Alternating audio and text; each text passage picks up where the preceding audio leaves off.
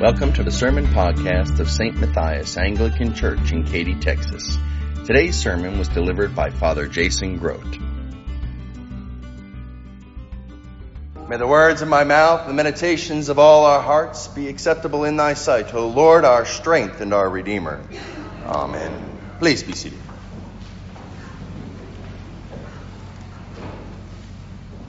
Yesterday, as we were finishing up our church preparations and cleaning day, I was talking with Deacon Wyatt and with Jacob and Liz in my office. And I informed Deacon Wyatt that we do some things a little backwards here at St. Matthias. I told him normally if the bishop were present at the cathedral, he would preach on Easter and Christmas. But since his passing a couple of years ago, we've now flipped things upside down. And the new practice is to have the deacon preach on Sunday morning on Easter. And since this is Deacon Wyatt's first Easter with us and his families, I said that it was now his turn to jump into the pulpit this morning and to bring us the Easter message. Now, Deacon Wyatt, being somewhat quick witted, said, Sure, no problem. I'll just pull up an old sermon from a well known theologian of ages past and preach that. But you should know it would be in an hour and 15 minute sermon. So if you don't mind that, I'm game. So, with that being said, and as you can see, Deacon Wyatt is not preaching today. I figured that introduction would set me off on the right foot this morning and knowing that I won't be preaching for an hour and 15 minutes, y'all might be more inclined to say after the service, Pastor, great sermon today. Of course, we all know length and time isn't the essence of a great sermon, nor is the purpose to garner compliments after the service. Rather, the purpose of each and every message is that which is proclaimed within the message. Whether it's a, a five minute meditation or a, a short homily or even an hour and 15 minutes, the essence should always be Jesus Christ and your life with God because of Jesus Christ. That is the core of the proclamation of the gospel and of every preacher. That is the center of all we do. That is the essence of our very life our life as it is found in Jesus Christ. And that is most especially true as we celebrate this special day together today. So this morning, on Easter Sunday, I want to start by drawing your minds to the famous story written by Charles Dickens titled A Christmas Carol. Many of us may know the story. Ebenezer Scrooge is a hard nosed, stubborn man who doesn't care for those around him. And as the story goes, Scrooge is visited by a ghost of Christmas past, then by a ghost of Christmas present, and then by a ghost of, of Christmas future. And through these three visits, Scrooge gains a perspective and his life is changed completely for the better. Now, I know that today is not Christmas. I don't have my sermons and seasons mixed up. But in a similar fashion as to Dickens' masterpiece, the celebration of Easter can be seen as Easter past, Easter future, yet we mustn't forget Easter present. Today we gather on the most holy of days. We call it Easter, which has a, a mixed consensus as to why we call it that. But whatever the thoughts behind the name Easter, what is not unmistakable is calling it by the historical fact the day of resurrection. For on this day we celebrate the day that, that Christ burst forth from the grave as one who was victorious over death. There is a story that says a man in the early church was sentenced to the death of a martyr. A martyr is one who is killed for the sake of his or her faith in Jesus Christ. And as this man was, was being led out to his death, it said that fellow Christians had gathered to watch from a hillside nearby. And as the man was asked for his parting words before being killed, he proclaimed these words He is risen. And to this shout, all the Christians positioned nearby responded to him, He is risen indeed. And we proclaim those same words today, nearly 2,000 years later. He is risen. He is risen indeed. Alleluia. We were told in our gospel lesson this morning from St. John chapter 20 that Mary Magdalene and Peter and the disciple whom Jesus loved, which we presume to be St. John himself, came and found the tomb empty. Matthew and Luke and Mark, well, they record some other details for us, such as other individuals being present. They record an angel speaking to them and so on. But the most important aspect is that Jesus was resurrected. He was not stolen, as the Jews or the Romans may have thought. He was not mistakenly buried in some other tomb. Jesus was risen. He was alive following his death. The brutal scourging, the perpetual mocking and deriding, the embarrassment of this so called king had ended in a tomb. And for three days it was perceived that Jesus was not who he proclaimed himself to be. He seemed to be somewhat special. He seemed to have wise words. He seemed to work great works and great miracles. But in the end, Jesus was just an ordinary man.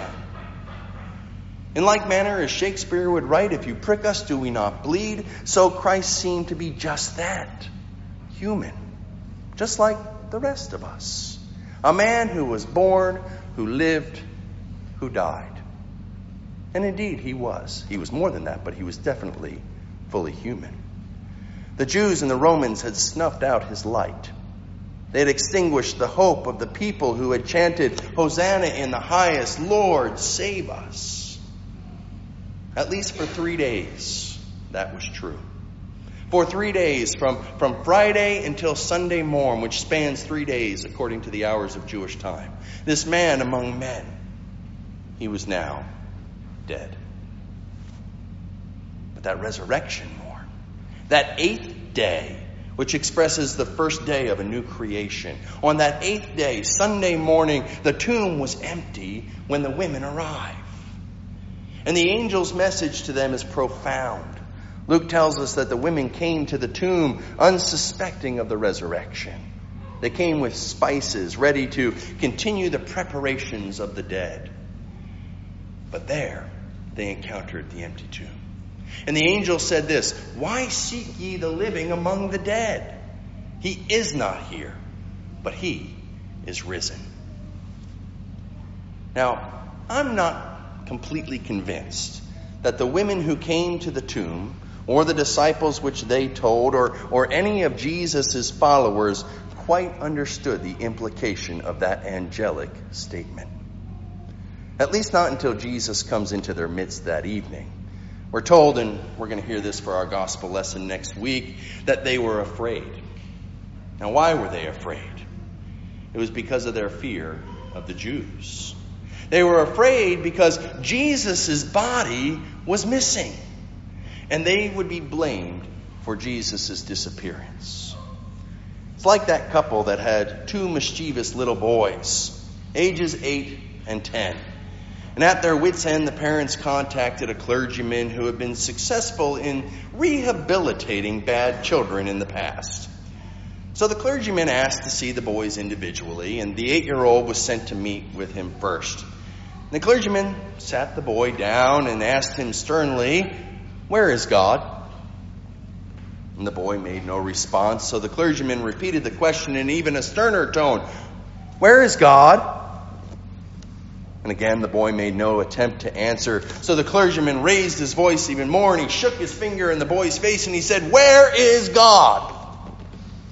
And at that, the boy bolted from the room, ran directly home, and locked himself in the closet.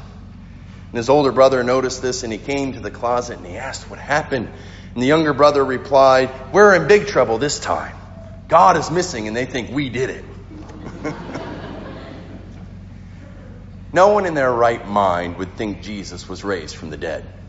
And the natural accusation would be to think that his followers, his disciples, had done something.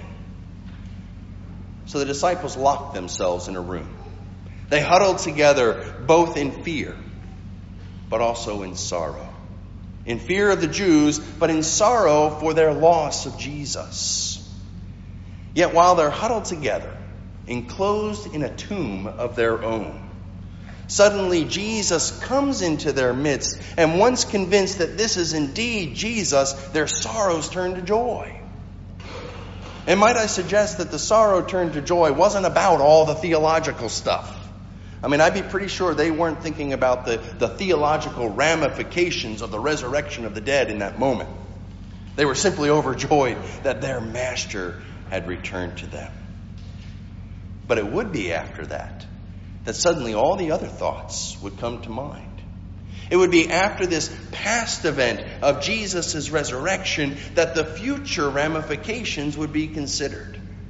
Easter past has ramifications and meaning long into the future, even into eternity. If Jesus was dead and alive again, what does that mean? Does that mean that we too would rise again? Isn't death conquered by Jesus' resurrection so that we now have a certainty that death will not be our end? We often say that there's two certainties in life taxes and death. And well, only one is a real certainty, and that's taxes. We all just had tax day earlier this week. But what isn't a certainty is death. Death of this body, yes. But eternal death? Absolutely not. The scriptures tell us that Jesus is the first fruits, or the very first of the resurrection. And if he is the first fruits, then all others who are found in him will also be resurrected.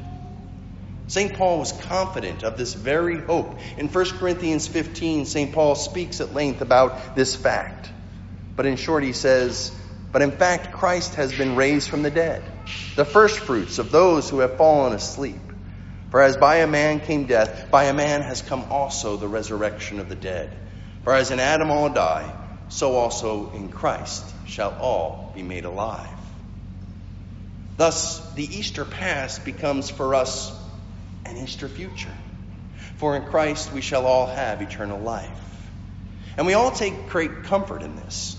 We sing our hymns today about it. Mighty victim from the sky Hell's fierce, hell's fierce powers beneath thee lie. Thou hast conquered in the fight. Thou hast brought us life and light. We'll sing our hymns again next week about it. The strife is o'er, the battle done. The victory of life is won. And what greater comfort is there as we deal with the death of a loved one, or as we lie on our own deathbeds, than to know that, without a doubt, we shall have eternal life in the presence of God through Jesus Christ. I think I've only shared this story with my brother. After my father, Bishop Grove, passed a couple of years ago, I remember driving home.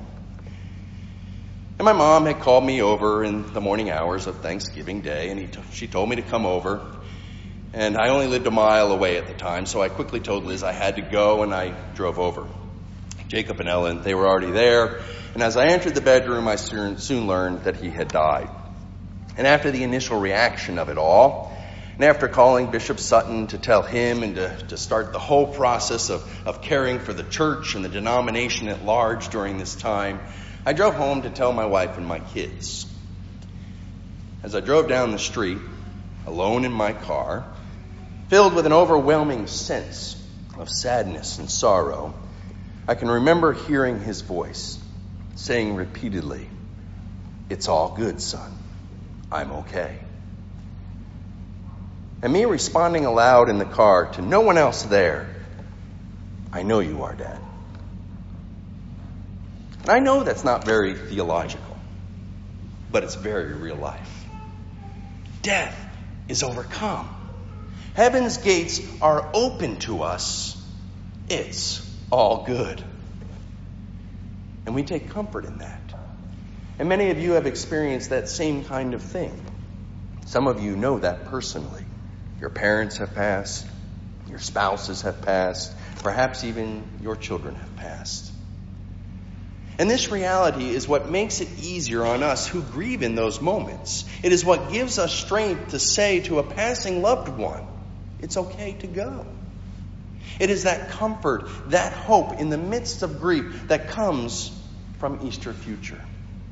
Jesus rose from the dead, and because Jesus rose from the dead, we are assured that we who are found in him shall rise to the life immortal. But now we must return from Easter past. We must return from Easter future, and we must consider Easter present. For Easter is more than simply saying death is overcome by Jesus coming out of the tomb. Easter is more than simply saying someday in the future I'll be in heaven. Easter's not just about a past reality or a, or a future possibility or a future hope. Easter has a now. Easter has a present. As one article author wrote, what good is the resurrection of Christ from the dead if today we do no more than to call to mind what happened 2,000 years ago? What will we do with Easter present? What will we do now with the empty tomb of the past and with the heavenly habitations awaiting us in the future? What is Easter present? Now, you might expect me to say something like holy living. You might expect me to say something like serving Him. You might expect me to say something like worshiping Him on a regular basis. You might expect me to say something like telling others about Jesus and being His witness. You might expect me to say all sorts of things like that, which have to do with behavior and, and with personal testimony. And without a doubt, the call of being committed to God has to do with living and behaving in a certain way. God indeed calls us to holiness. Be holy as I am holy, is God's demand of us. But I don't want you to think that the Easter present is simply one of change your behavior. That change isn't the purpose of Easter present, it is the result of Easter present. And I'll say that again. The changes which occur in the Christian life is not the purpose of Easter present. It's the result of Easter present. So, what is the message of Easter present? And might I suggest it is simply the message of peace? Think again of Easter past. What does Jesus say to the disciples when they're huddled together in fear that first Easter night? Jesus comes to them, and his words are, Peace be with you. My peace I give to you. Think again of Easter future. How is such described in the revelation of St. John and in the teachings of St. Paul? Is it not utter peace? Isn't the very name attributed to God's dwelling place, both in heaven and on earth, the name Jerusalem, which means city or abode of peace? And think about this also the very peace of our Savior that he had even during his crucifixion. I mean, Jesus agonized in prayer the night before. Jesus, no doubt, had to cry out in pain as he was whipped and scourged. Jesus had to feel the whole weight of suffering on him as he carried that cross. But I have to say, Jesus was at peace on the cross. Only one who is at peace can do and say as he did in that time to the penitent thief Today, you will be with me in paradise. To his mother and to the beloved disciple, the crucified Son says, Behold thy mother, behold thy son. To the Father in heaven, on behalf of all the people, the very people who put him on that cross, our Savior says, Father, forgive them, for they know not what they do.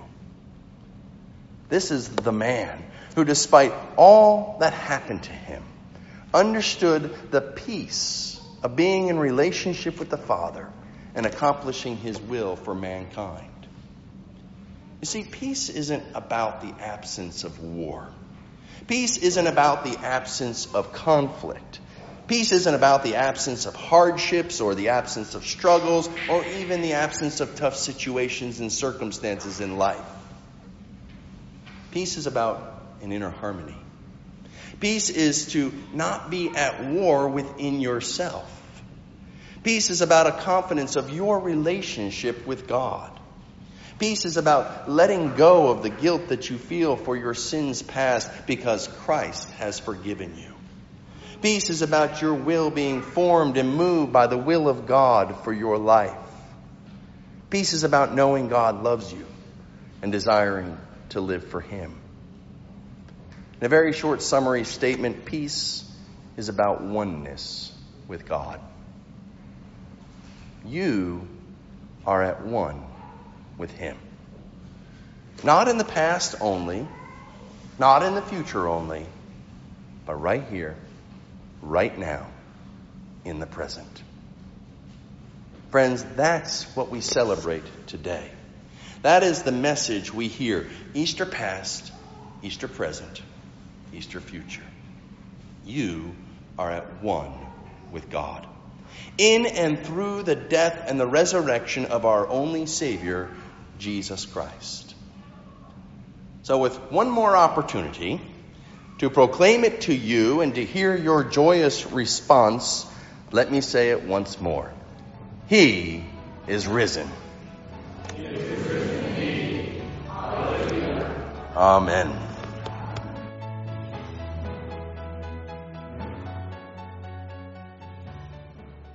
We pray that God's Spirit has spoken to you and blessed you today through this sermon. If you would like to learn more about St. Matthias Anglican Church, you can visit us on the web at www.stmkaty.org.